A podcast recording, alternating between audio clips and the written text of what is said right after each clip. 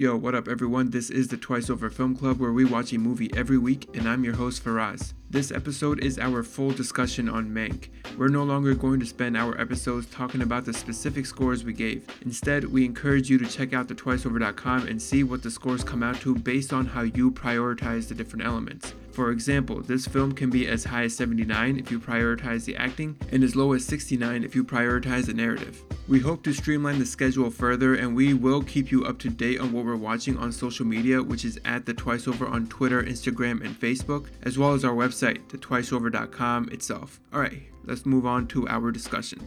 Alright, everyone, we got the entire team here today. It's myself, Yusuf, Farhan, and Fahad. What's up, y'all? Hey guys. Yo. What's good? All right, so today we're discussing Mank 2020 film. It just came out on Netflix on Friday. Now, I think it technically came out like a couple months ago on some like uh, festivals because it kind of has to. But anyway, widely available for streaming on Netflix now. And uh, it's a David Fincher film. It's kind of like his pet project. He apparently had been working on this movie for a long time. So the movie is about a Hollywood writer Herman Mankiewicz. He's selected by Orson Welles to basically write what would become Citizen Kane. Yeah. All right, first question actually. Have any of you guys seen Citizen Kane? I think I watched it with you Faraz. Yes, but I don't remember much of it. I just remember it was about Okay. a newspaperman who was extremely wealthy. Um, yeah, and that's it. I haven't seen it, but I know a lot about it. And obviously, you know, for any, you know, film buffs, like it, you know, you would already know that it's often talked about as maybe the greatest movie of all time, right? um, and it's back from the 1940s. So it has that kind of pedigree. And I don't know how you guys feel about that, but it, you know, it certainly is in that conversation all the time. It was on nobody's list.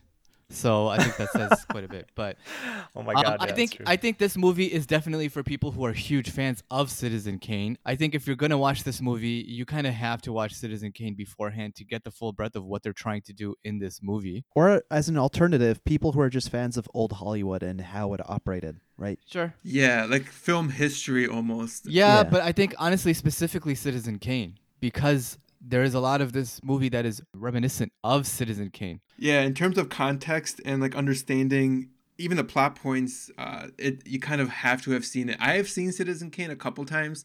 I watched it in a couple film classes. I don't know if I've ever watched it on my own, Farn. So if you did watch it, maybe it wasn't with me. I see. Maybe not. Because I've only seen it in like a classroom setting. Okay. Um, I hate it. I, I really Yeah, hate the me too. I really don't understand how anyone thinks it's not a boring movie. It definitely is a boring movie. So getting Yeah. back to Mank, a lot of the characters, um, as they were introduced, I actually paused the movie to look up their histories and their backgrounds because Mhm. I wasn't familiar at all with any of this. Right? Mm. this movie is a historical in, in a lot of ways, right? So I think Right. I mean, Yeah. it's It's almost like a biopic, right? there's a lot of times where I was remembering like social studies class, and I don't know if you guys had that that same experience, but when they mentioned William Randolph Hearst, who is Right. obviously, if not named in Citizen Kane, he is without a doubt the inspiration Yeah. for for Charles Kane. Am I making up that name? Charles Foster Kane, yeah, Yeah, uh, from Citizen Kane, right? So it, it's it, you and he's he's a real person. So like it, it- we're almost going through like several layers watching this movie. Oh, in fact, Um, he's so in the movie. he's and he's in the movie, right? Yeah. So Fahad, what did you did that enhance your experience at all? And I mean, I think it. Oh, it of had course to. it did. Um, but it also gave me the necessary context to appreciate the movie, right? I Yeah. think without it, I would have been lost. So I mentioned that Citizen Kane was a very boring movie, and this is a movie about like I guess that being written. So I think that kind of tells you what I thought about this movie too. I found Yeah. it quite boring. Yeah. I would agree. I, I kept thinking to myself, and again, without having seen Citizen Kane, so I had a different experience than you guys, but I know a lot about it. I just kept thinking, like, is like the sheer subject matter of its of that movie's creation is that interesting enough to carry its own film? And like, I just, I, I, I mean. yeah, the answer was no by the end of it.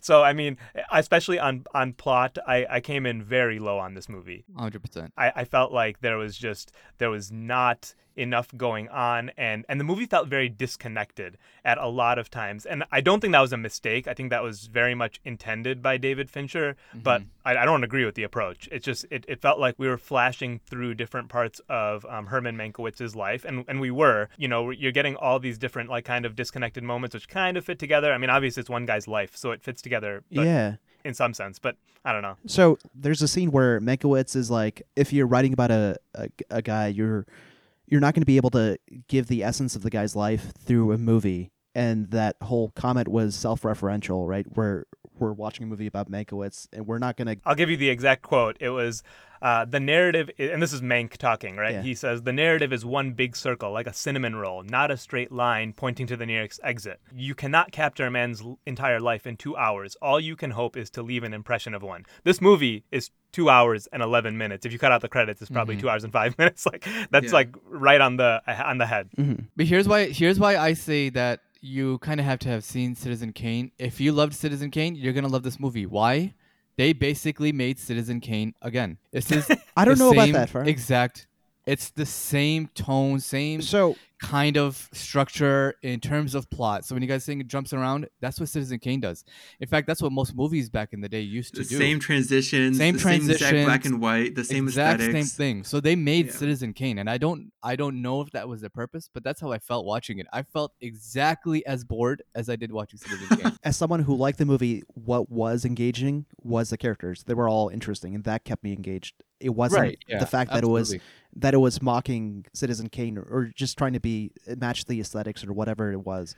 I think that's just that's secondary. Right. I I think it's yeah worth saying that Citizen Kane is about you know this newspaper tycoon, right? William Randolph Hearst, and he writes sensational news and all of that. And you know the movie essentially comes down to you know what did he accomplish when he's sitting on his deathbed? You know he wasn't able to, despite his influence, he wasn't able to buy love and he wasn't able to you know get that human connection despite all the power that he had. And this movie is kind of taking that same viewpoint on on Mank. It's it's not necessarily coming to the same conclusion but it's looking at Mank and saying what have you done? You created Citizen Kane. What how did you feel about it and what it, what effect did it have on you? And that's mm. kind of like what we're getting out of this. So again it's self-referential in that way but it's very much a character study Oh, for sure. The character study part is very true, and I think is reflected in our scores too. We rated the writing and the acting to be quite high.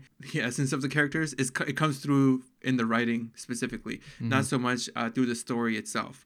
And uh, the acting we also thought was pretty strong. Uh, Gary Oldman did a pretty good job. Amanda Seyfried. Yeah. Lily, Lily Collins. Collins, too yeah I enjoyed Yeah. her character What about uh, Charles Dance William as William Hearst. Hurst, the Lancaster? Yep. The Lancaster, Yeah, from Game of Thrones. a Lannister, The Lannister. yes, yes. a Lancaster. Same difference. Lancaster is a is an Amish town in Pennsylvania. Oh, is it? you would know. As far as overall suggestion of this movie, again, I think we made it very clear. If you have seen Citizen Kane, um, and if you enjoyed that movie, you probably will definitely enjoy this movie. And the other thing is, besides Citizen Kane, I think you need to look into these individual characters and who they were um, before you watch this movie.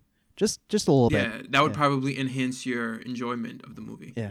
I mean, I don't think I would necessarily recommend this wi- widely, but uh, guys, I'm desperate for new movies, and this was on Netflix. It was sitting there, right there to watch. I I mean, I was gonna watch it one way or the other. Not a very hyped movie though. Even on Netflix, I had to search for it. It wasn't not. It was not one of the. It wasn't featured. Wasn't featured. Go watch it on Netflix. And if you have already seen it, stick around because now we're going to discuss it in a little more detail in terms of the highs and lows, what we liked, what we didn't. See some of you later. Yep. I like that. See some of you later. Not all of you. Spoiler alert, anyone, if you're still listening, uh, just know we're talking about the entire discussion. Are you guys familiar with Aaron Sorkin's writing for movies, like The West Wing and um, Yes. a couple of other TV shows, and then The we Social kind of Network? talked about this for the social network too. Right. Yeah. His his uh his characters in his movies they speak fast, right? Or his shows speak fast. This very much felt like that, right? However, this was written by David Fincher's father. Right. Yeah. So th- this was actually written back in. David Fincher's father died in 2003, so this was already pretty much written by then, apparently. Uh-huh. um, which I, I find very interesting. And I thought it's interesting that you mentioned Aaron Sorkin. I mean, you mentioned The Social Network, which is another David Fincher film. Aaron Sorkin's not involved here, but like it, it kind of carried that same vibe, right? And I don't. Yeah. I'm I'm kind of wondering now, like your experience watching Social Network, what parts of that came from Fincher and what parts came from Sorkin. Uh, but there's certainly some carryover here, right? Yeah, for sure. And then um I recently read that Sorkin gave this movie his seal of approval, right? Ah, Yeah, so that was interesting to me because I, I felt that influence, and then I had to look it up, like who wrote this and everything like that. But he didn't write it. It seems like he wa- Fincher was influenced by it, or his father was. Mm. It, and it also seems like Fincher probably Mhm. uh, he didn't play as heavy of a hand as he normally does in kind of controlling, you know, the actual output, I guess. I think he stayed truer to the script than he typically does, and that might be just because you know it's it's a movie that his father put together, his late father. Mhm. Um, you, you kind of there's some there's some emotional component there, right? You're not gonna you're not gonna tweak as much as you might otherwise. So I, I kind of I kind of read that later, and I thought that makes a lot of sense. Yeah, so with Fincher movies, it's all it's always about like revealing information, right? And here, it's almost like you're revealing different sides to these characters. They start off being like two dimensional, and then you learn different things about them, right? In Citizen Kane, it was about a wealthy man who stays largely two dimensional. It's about his mistress, who we don't get any humanization for. Uh, whereas here, we meet the actual character um, who's played by Amanda Seyfried, and we get her to say that you know she loves she loves William Hearst, and you know it's not just like this um, gold digger that's going after him. With, that's the impression we get from Citizen Kane. So it's, it's it is interesting to me. It's a bit of like a rewriting of Yeah. that same subject matter, right? Yeah, yeah. I thought that was interesting. And another layer to that is the fact that I this pretty much paints Citizen Kane as an act of revenge, like the writing does. of that movie, right? Almost like Um, it's a hit piece, right? Yeah, a- and, and I mean, it, it doesn't. They don't hide that at all. They're they're very open about it. I don't I don't think that was unknown, but you know, it. I guess Herman Mankiewicz may have been just a little bit forgotten in all of this. Um, you know, after the fact, and you know, Mhm. he's he's certainly he's credited in the movie, but even that was a point of, of controversy that he. Yeah, right. He wasn't supposed to get a credit on this movie, and he fought for it in the end. In this movie, right, in Mank, we get the sense of why um, Mankiewicz wants to write this movie, the screenplay, right? Talking about a rich guy holed up in his mansion and everything like that as a hit piece. Uh, but what's Orson Welles' motivation to write this? What was his motivation? Yeah, to carry You this mean out. in this movie? In this movie, in, real general? life, right? In general. Let's talk about who Orson Welles was for a second. He's someone that, at, at least at the point of his career that we're introduced to him in this movie, he was never involved in, you know, in filmmaking or anything like that previous, right? Um, he had a radio anthology series, right? And everyone knows, most famously, the War of the Worlds uh, adaptation that he did, right? I don't know if you guys Oh, that recall him, huh? that. Okay. So I mean, he he did an adaptation of the War of the Worlds, and it you know basically it it pretended to be like kind of just like a music show, and then there was like uh, news bulletin break-ins in between, and that was kind of the style he went for to recreate the War of the Worlds. Uh, unfortunately, on the radio, if you didn't tune in from the very beginning, you didn't hear the disclaimer that this was an adaptation, and uh, Mhm. people were panicking, thinking there was uh, an Yeah. alien invasion going on, and that they were you know experiencing it in real time. Um, so that's kind of like a, a claim to fame of his among others. But you know, he comes in and he he gets Mank on board to make this movie with him because this is going to be his his first piece. And for some reason, he has like absolute authority over this movie. Like you know, there's going to be no oversight. His final cut is going to be what goes. Yeah, it's also because I think this kind of gets into the overall Hollywood dynamic back then, right? Where you had a handful of studios, Paramount, Warner Brothers, MGM, and then you had this the the one that Orson Welles is working with. And Mm. we see how at MGM, Paramount, Warner Brothers, whatever, everything is so curated and edited and you know, it's all about what the executives at these studios think will sell, will get people to the theater.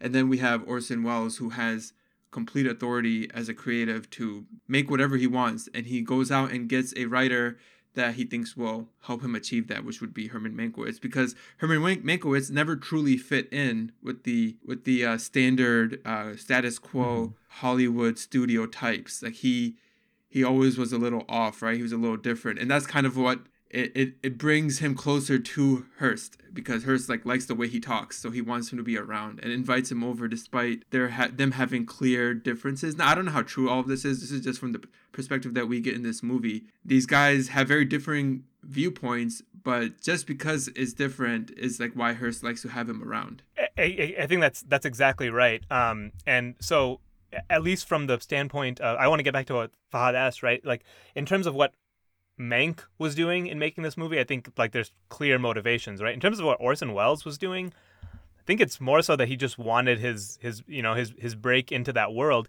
and he chose a guy that had ability but was pretty much washed up. Right. Uh, you know, and, well, not, and he, maybe not washed up, but more like uh, blacklisted because he's I don't know, like I, he's just he's too out there. Like his stuff is not getting accepted because it's not uh it's not following a template. Mhm. yeah, So I think that's why Orson Welles would have reached out to him in the first place. So Orson didn't have this motivation to, as an outsider, to just shit all over Hollywood power structure. Maybe he did. I don't know, but we don't get that. We don't really get that from the movie. Yeah, because Orson Welles is so sparsely, you know, in this movie. Yeah. We get some like uh, phone calls, and then only really like one or two scenes where he's actually there. So it's a little bit tough to figure out what he was, what his involvement really was. One part that I actually did enjoy was I like the two timelines, and it kind of jumped back and forth quite uh, hectically sometimes, but uh, it was very uh, standard, old school, right? Fade out, fade in Yeah. transitions. Um, With the uh, bold lettering, the type lettering to yeah, tell you yeah, where the, you are. the typewriter too, just uh, indicating the setting. I really enjoyed like the 1930s Hollywood scenes. Uh, seeing like Mankiewicz work in that uh, in the studios, seeing like his relationships back then. Uh, those, those were very enjoyable versus like you know obviously the current timeline where he's uh, he's simply He's hobbled. He's laying a in bed. ranch yeah hold up Yeah. writing a writing the the script one particular story that i I looked up even after I watched this movie was was the 1934 governor's race. Mm. Uh, I thought that was a pretty solid backdrop. Again, I don't know how true any of I mean the race stuff, the actual governor's race seemed to be all pretty well represented.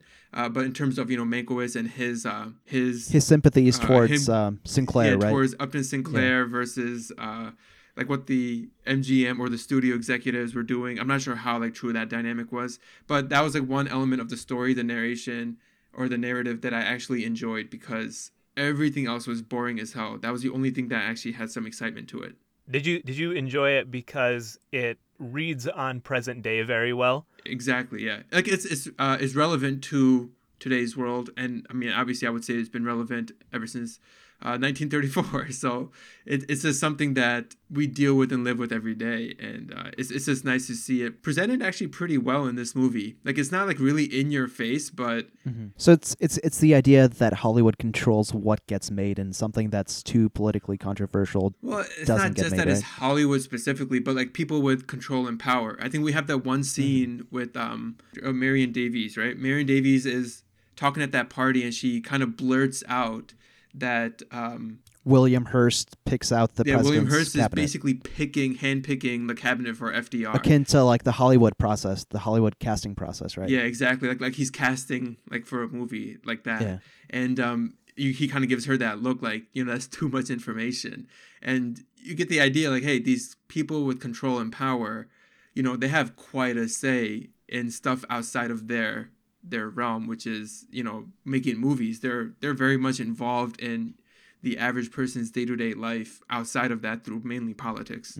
Yeah, I think so. I, I I think this is also, again, it's a self-reflection on on Citizen Kane in a lot of ways because uh, something that was said about that movie. Um, there was actually a famous journalist, I think, at the time that basically, or not at the time, but you know, after the fact, has said that that was probably one of the earliest examples of you know mass media manipulation of public opinion through film. You know, you have basically media figures that are, are being portrayed in a specific way, and that kind of changed the entire viewpoint of those people um, in real life. Um, so Citizen Kane has been has been said to be that, and and you you get to see in this movie those same people are actually doing the same thing to the public in the movie. Does that make any sense? basically, no, you know, ba- and, and so basically to say that Herman Mankiewicz saw them manipulating people, and then he used media to manipulate people's opinion of those people. So he kind of used their own tool against them in a lot of ways. Yeah, I makes mean, like in the movie, what's the example for that governor's race that they have like these fake newsreels or these interviews with actors that come off as like a real newsreel, and they played at uh, theaters uh, that year, and it kind of you know changes people's perspective on who is supporting who. I mean, specifically, the ones that they show us is you know a black dude. He's supporting Upton Sinclair, and then this dude with a Russian accent is supporting Upton Sinclair because you know communism. And then um, all these other you know older white people that uh, a society back in 1930s would more likely sympathize with, at least the population would, and uh, they're they're voting for the uh, the GOP candidate Frank Frank Merriam. But yeah, exactly, Yusuf. He basically he also kind of feels, um, at least the uh, impression we get from the movie is that uh, Mankiewicz is the one who gives that idea to that executive at MGM. He's like, hey, you can make people believe that King Kong is 30 feet tall, or uh, one other reference from some movie. And then he thinks that maybe that's what got like triggered in the executive's brain like hey we can make them believe that they're watching the news here when we record this stuff Interesting. I didn't think about that. So he thinks he's a little bit responsible. like Mank was he kind of refers to it saying like it's my fault when he's Right. talking to Shelley that dude who ends up killing himself because he has Parkinson's and he uh he's I think may may have been a Sinclair supporter but took the job to direct something big to move up in Hollywood Right. So he makes those fake propaganda films of you know interviews with with uh you know supposed citizens who are voting for for Upton Sinclair, right? Um, Mhm. and so and he ends up yeah he ends up committing suicide, and obviously. Uh, Mank holds a lot of uh, of guilt for that. Um, so yeah, Yeah. may- maybe that's what, so exactly what what uh, Fahad was saying earlier about this. You know, Citizen Kane being a hit job. That's kind of and it, it was it was a direct result of how he felt about kind of the responsibility of media and how it was being misused um, and he kind of he kind of used that tool against the people that he he felt were were you know in power and misusing it um, I think that's that's really interesting It- you know it's impossible to watch you know those scenes and not think about you know present day and what's going on with you know people's opinions on you know whatever fake news media manipulation and all of that and i mean there was even a line in the movie where and I can't remember who says it. I think it might have been Mank who pre- pretty much says that, you know, when you go into theaters, you have people sitting in the dark willingly checking their disbelief at the door. Um, and that is, you know, obviously a reference to people going into theaters and wanting to, you know, suspend their beliefs. But it's also a figurative reference, just the, the way people are operating and the way that they consume media, right? Um, I thought that was that was super interesting. So, I mean, I, don't, I, don't, I, I assume David Fincher, you know, definitely intended this to read on present day, um, and it really did really well. yeah 100% I mean those are some of the themes that I think um I picked up I think all of the, everything that you guys are saying, I kind of agree, and I, c- I can see after hearing it. Here's the issue with my issue with this movie is that it was so damn boring that I was completely out of it after like 40 minutes. I couldn't get into all, all of this, and I wish I could. Well, Farn, I'm surprised that uh, I thought you would really appreciate the writing here because the writing I thought was pretty writing was writing was strong. I get writing and acting were my strongest scores, and I I mean the writing itself is not enough to keep you in a movie though. I thought the Mhm. writing was appropriate for the time, it being a timepiece, and uh the acting was appropriate for the time as well, and the acting was good because it executed the writing very well. But and I- I don't think that this movie is meant. It's this movie is not meant f- to be engaging for everybody.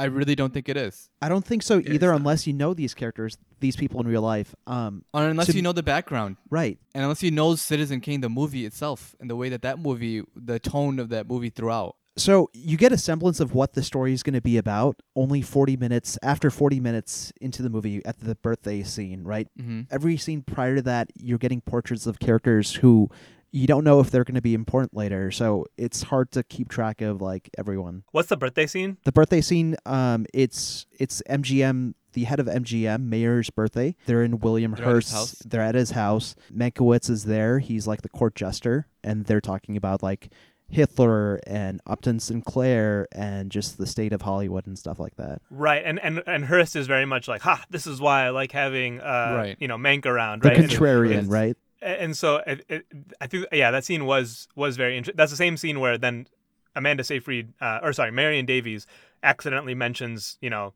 the amount of influence that Hearst has, right, Mhm. and then kind of runs out of the room. Right. um, yeah, I mean, those scenes were were interesting, and so just talking about the writing overall, there were like bits of dialogue that I found like exceedingly clever. Um, scenes like scenes like that, scenes where they were, you know, again making reference to Citizen Kane or present day. Um, I found those really interesting. Yeah, but I just I didn't feel like uh, even though the the dialogue was very true to the times and the style, I just it didn't it didn't carry my attention the entire time. Again, like I just I saw it and I was like, okay, I see what they're going for, but I can't watch two hours of this. yeah. I should mention so like, you're like me, Farhan, and Fahad were e- either 85 or 80 at this, right? But Yusuf gave it a 55 For writing? I- writing. Yeah, because I I just felt like although I could appreciate moments, I I couldn't I couldn't stay engaged by, it, and I didn't feel like I was learning something with with a lot of the the exchanges. Uh-huh. There was a lot of like uh you know in that style of that day where they're talking really fast and like hey boss ah, bop, bop, bop, bop," and he's like yeah well and then they say something like super clever and it's like oh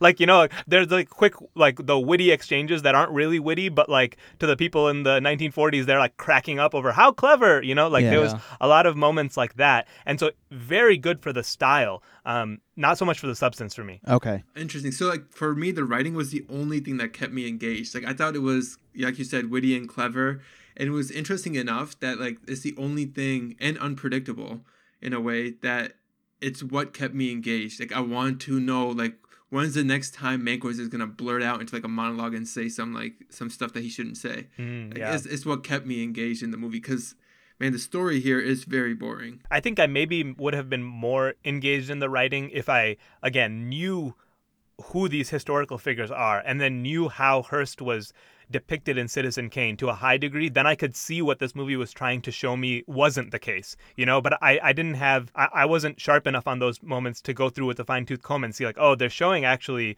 uh, like dissonance from the portrayal in Citizen Kane over here or something like that. I wasn't able to pick those out as much. Gotcha. Gotcha. Who is the villain in this movie? There's no villain, right? I'd argue there's no villain. Mank is his own villain. Dude. Yeah. Yeah. You think so? I, I mean, I thought I don't. So I- what I mean to say is, I don't think that. I don't think that Or Hollywood itself. Hollywood itself, maybe. Yeah, like they didn't vilify Willie Hearst No, the they way really that didn't. Mank intended to vilify him in Citizen Kane. Because even when he's supposed to feel anger at Mank for um, upsetting his guests and Right. with that long diatribe, um, he acts calmly. He just has that parable about that what the monkey's grinder, the monkey grind, The- the organ, organ grinder's, grinder's monkey. monkey. Yeah. yeah. and then Mank. I don't know if he understood at that time because he's drunk, but you know he obviously is seething after that after he understood the uh, the reference and everything and their relationship. Can you explain that reference to me? Because I was thinking about it. Who's the, who's the man following the monkey in this? So uh, Mank is the monkey who's uh, compelled to dance for the man, like Yeah. So who's the man supposed to be? The man is is supposed to be Hearst. Studios? the man would be Hearst or Hollywood, right? Oh. And and so Okay, okay. essentially what he's saying is that you know Mank, as the organ grinder's monkey, he is walking in front of the man playing the music behind him, and he thinks he's in charge, but really Yeah. he's just the the entertainment, uh, you know, the court jester, right? Um, Yep, and yep. so he he doesn't realize that he is under control. Instead, he thinks he's the one in control. So Yep. you know that that was very that's a very uh, stark. Uh, uh, awakening for for Mank, and so uh, you know that I think that that did lay out the the motivations very clearly. But yeah, maybe it didn't make Hearst into quite the villain, uh, and especially if you're thinking about how he's portrayed in Citizen Kane, it does kind of it, it, it takes the sheen off of Citizen Kane because it makes him less of a horrible person as he would be portrayed there.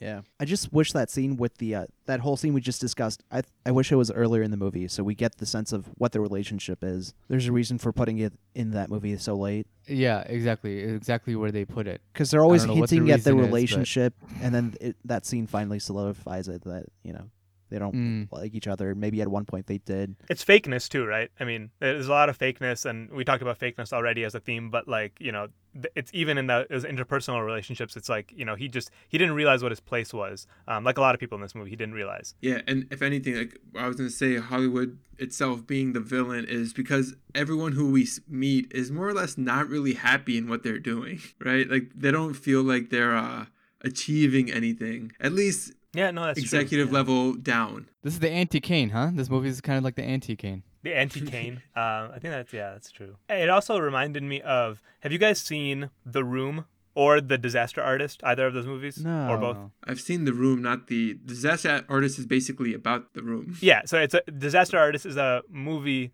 about the making of the movie The Room. Um, Yeah. So it's it's a very similar parallel here, except that movie, uh, you know, diametric opposite to Citizen Kane. The Room was con- is considered to be one of the worst movies of all time, and that's why that subject matter was interesting. it, it's so, and it's a very odd comparison because uh, that movie is a comedy, right? Uh, you know, James Franco's like great in that, but it's you know quite an obvious comparison to me. I just I thought that was that if you look at the differences between the ways that they they went about the two movies, I think it's it's super interesting to kind of compare and contrast. Um, and I guess part of that is just due to the fact that one is considered a masterpiece and one is considered, you know, anything but that. Um, but it, it's just it's it's it's cool to see how they how they went about it. And obviously David Fincher, you know, he took a very careful, uh, steady hand. I think the the aesthetics were just we didn't talk about this in detail yet, but like that was kind of awesome in terms of kind of trying to pay homage or homage to that uh, time period and that movie. I don't know if you guys like really appreciated that. I think I, I I kind of got sick of it at some point. The the aesthetics from visual standpoint as well as the score. I think the score is great in this movie. Uh, the music kicks in and uh, with with a little bit of jazz and the right scenes, and It's not. Yeah, it's used perfectly, in my opinion. I, I didn't really notice the score too much, Yeah. but I, I don't I didn't have a problem with it, I guess. But man, I, I don't like the the visual choice of like bland black and white that looks like it's from like filmed on a potato. What'd you Like, guys think about the editing? Because I loved it, especially in the in the scenes where they're talking. It's distracting. What? I loved It's it. distracting to me. How they're cutting around the room Explain in the you mean. birthday scene.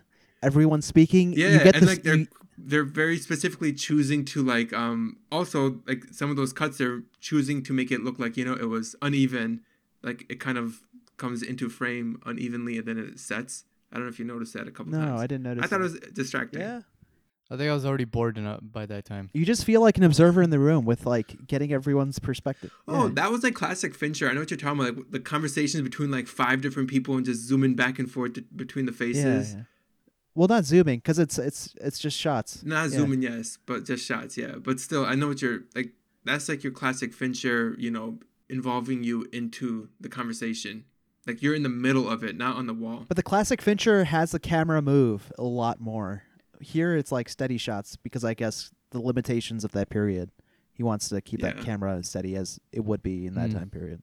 He, th- that's another self-reference kind of where I, th- I think it's Houseman, but I'm not sure. Somebody who's talking about the the script that Mank has put together keeps pointing out that like you know there's such a shifting point of view in this movie, um, and so they do that visually here. And I don't know if we get it in terms of characters that much because I think we're pretty much focused on Mank the whole time, right? But Mhm. like there's kind of like some stylistic uh, parallels there. Otherwise, there's also like you know just let's talk Yeah. about like the the way that the sound came across you know like there's like this like muffle to the voices and they like carry in like such a distinct fashion where like you know it's like that old timey feel um but Mhm. like it, it was just it was cool to see because like it's like you know lily collins or whoever it's like very contemporary actors and actresses you know when their voice carries across like that like i mean they, they did a very fine job of recreating that that same effect from like the old timey movies the superficial did you guys see like the i don't know if they're like cigarette burns or like just those like those spots on the on the film right um, oh yeah. so like Oh, they're it- called something. Yeah. th- those were those were I mean they, they were throughout the movie where they just kind of like put in those like spots like it, it was actual Like every It- 20 minutes or something. They're Yeah, called like- cue marks. Yeah, they're Right. supposed to like I don't know indicate like when one reel is ending, one's Yeah. starting or something. Yeah. yeah or like just like I don't know these like little circular like spots or whatever I mean it's just very classic of like what you imagine watching on actual you know old Film. film would be right Yeah, but see that's distracting when I know the movie's from 2020. a completely digital film that was released straight to Netflix like right uh I don't think that added anything other than, oh, look, there's a cool effect. Exactly. It, It's just it like, did no, it's not even nothing and it's easy to do. right That is so like not you, hard difficult to do. you, you get a moment where you're like, oh, that's cool. They're kind of recreating that. And then, then you have to watch it for the whole movie. It's kind of Yeah. like, well, I, I didn't get anything additional by watching it for this long. They took So- an Instagram filter and they made it the entire movie. That's what they did.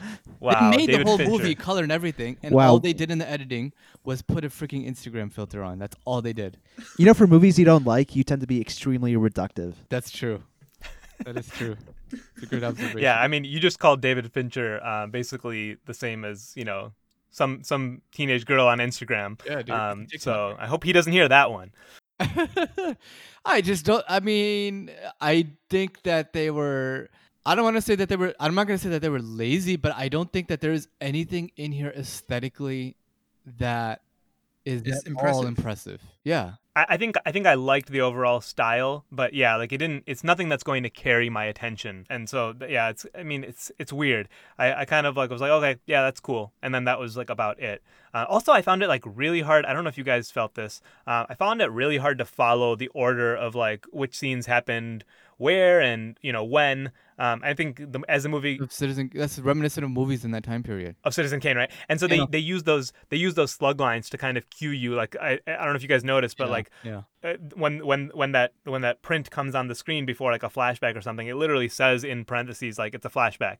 So like they tell you Yeah. exactly what year it is and when it's happening. Uh, even then, I found it kind of like distracting. And then yeah, eventually, I think as the movie went on, I was like, okay, I think I'm following the general order. But I, I yeah, I didn't I didn't love it. But yeah, again, that's something that they're kind of pulling from from the old styles. And I think that part of the reason that they're doing that is it can they kind of want people to study this movie, like people study the shit out of Citizen Kane. They want people to in the movie.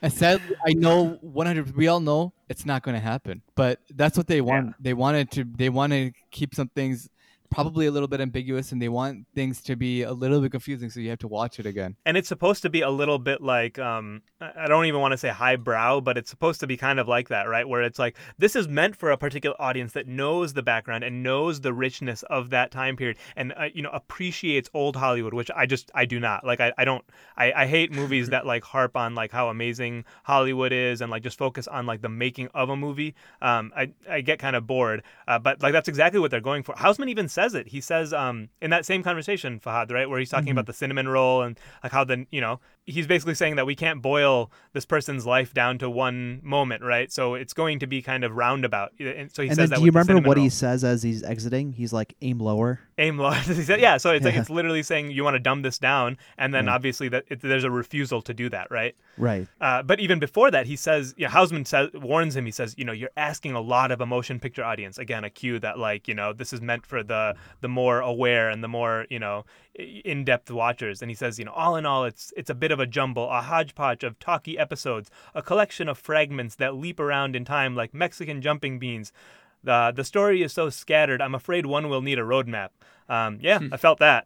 so right i mean movies if if you're to deem a movie to be successful it's it's that the movie understands its audience and i think fincher does understand his Yeah, audience right yeah, it's this movie isn't going to be marketed widely to everyone and i think with the decision to film it in this way with the black and white and everything else it does cut out the viewers who wouldn't enjoy it already right so they wouldn't be watching this movie in the first place So I think if you go on any website right now, Uh-huh. you'll probably see a different score for like this critical critic score and the audience score. Yeah, 100%. But at the twiceover.com, you can get both depending on how you order the elements. So if you're feeling like a critic, you'll be like, "Oh yeah, this movie I agree with it. It seems good."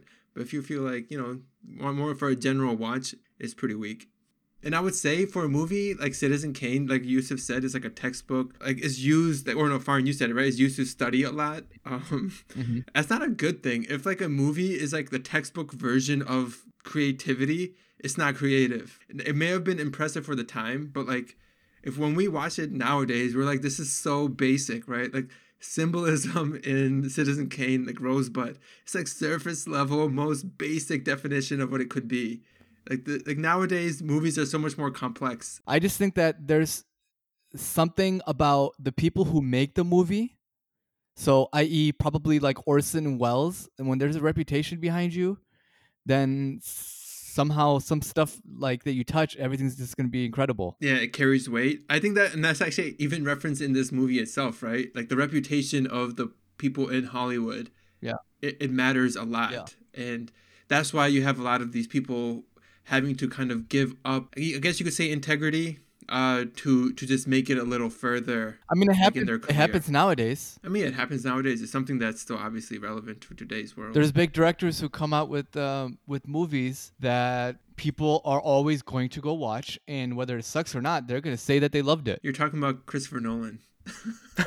um, no, You could you could say it about a lot of people actually. I mean, I I, I I- I feel this way about Martin Scorsese at times, and I it, it it's not even so Yeah. much like we don't even need to list names. It's just like when you're in love with the director, you tend to forgive a lot of their faults, right? Um, For sure. That's that's like human nature, right? So So Yeah. Cameron Crowe was my favorite, like favorite director of all time, right? what's his weakest movie in your opinion Probably the one that I uh, we bought a zoo. okay and you still adored it No, oh okay even though it is classic Cameron Crowe, I watched it and it was cringeworthy. It was cringeworthy because I was a Cameron Crowe fan uh, fanboy, and so I think Mhm. a lot of people pay too much attention to Like who's behind the movie rather than the Right. substance of the movie. exactly. So Fincher, let's talk. Let's get back to Mank. So Fincher's reputation is about uh, it's creating suspenseful movies, right? Mhm. And this very much isn't. It's a character study. How do you think his audience, his his fans, will respond to that?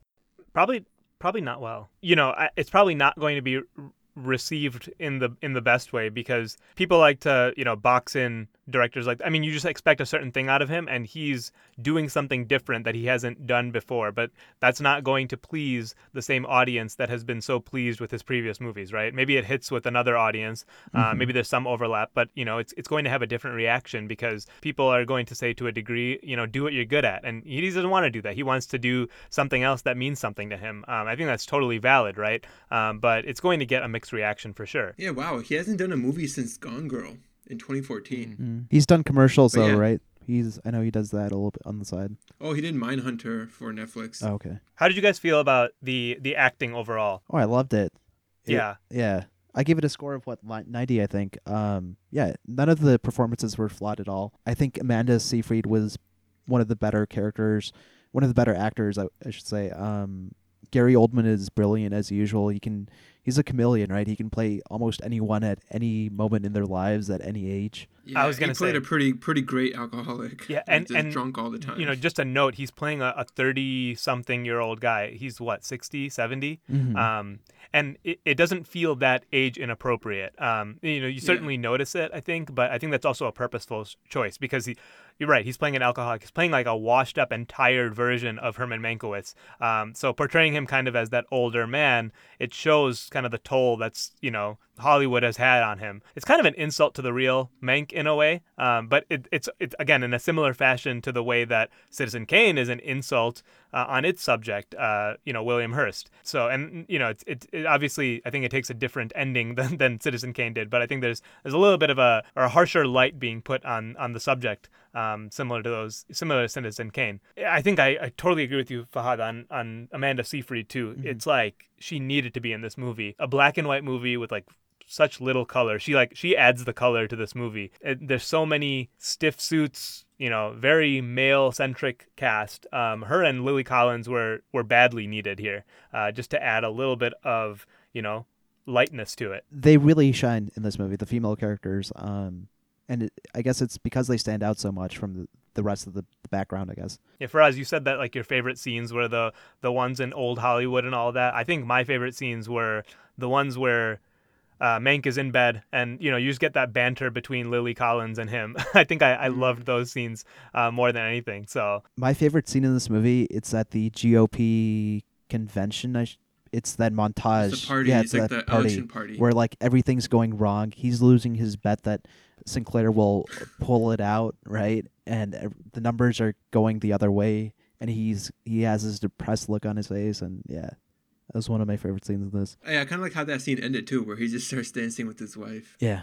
Poor Sarah. All right, so I mean, let's close on just you know doing the comparison with Citizen Kane, the the, the emblematic scene of that movie, right? It, I think it I think it opens with, uh, you know, Hearst on his deathbed and kind of utters his last word, which is Rosebud, and nobody knows what that means. They go on a journey to try and figure it out. They never do, but the audience gets to see in the final moment of the movie that it's actually the sled that he had wh- when he was a kid, right? Something of an indication that through all his power, he wasn't able to kind of, uh, you know, he had no compassionate connection. He had, he wasn't able to to buy love with all of his power, right? What do you think this movie's trying to say about Mank in a similar way? Uh, this movie ends with him kind of getting his credit on on the on the script, right, for for Citizen Kane.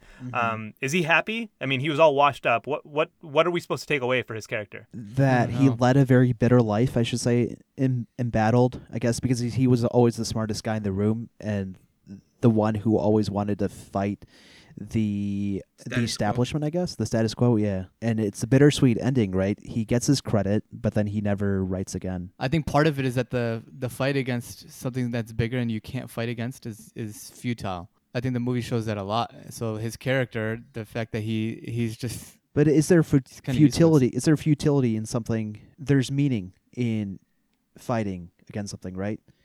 I think Mank gets a very high sense True. of satisfaction from doing what he did for writing the screenplay. Um, it's just that everything else uh, took him down. His alcoholism, his um, mm, the fact that he didn't have many friends, His right? That he burned a lot of bridges. Yeah. mm. So he got some satisfaction, but he didn't really change anything in the end. I think that's probably pretty Sure. accurate. Sure. Uh, Her, I, I I remember I read that Hearst, um, in all of his newspapers, he banned the mention of Citizen Kane whatsoever in all of his newspapers after the movie came out. Mm. Um, so you know the the real Mank uh, did kind of get some. He got in he got in Hearst's head at least, right? So yeah, I think he, he probably learned to stand up for himself a little bit, and he, he got something out of it. For sure. All right, cool.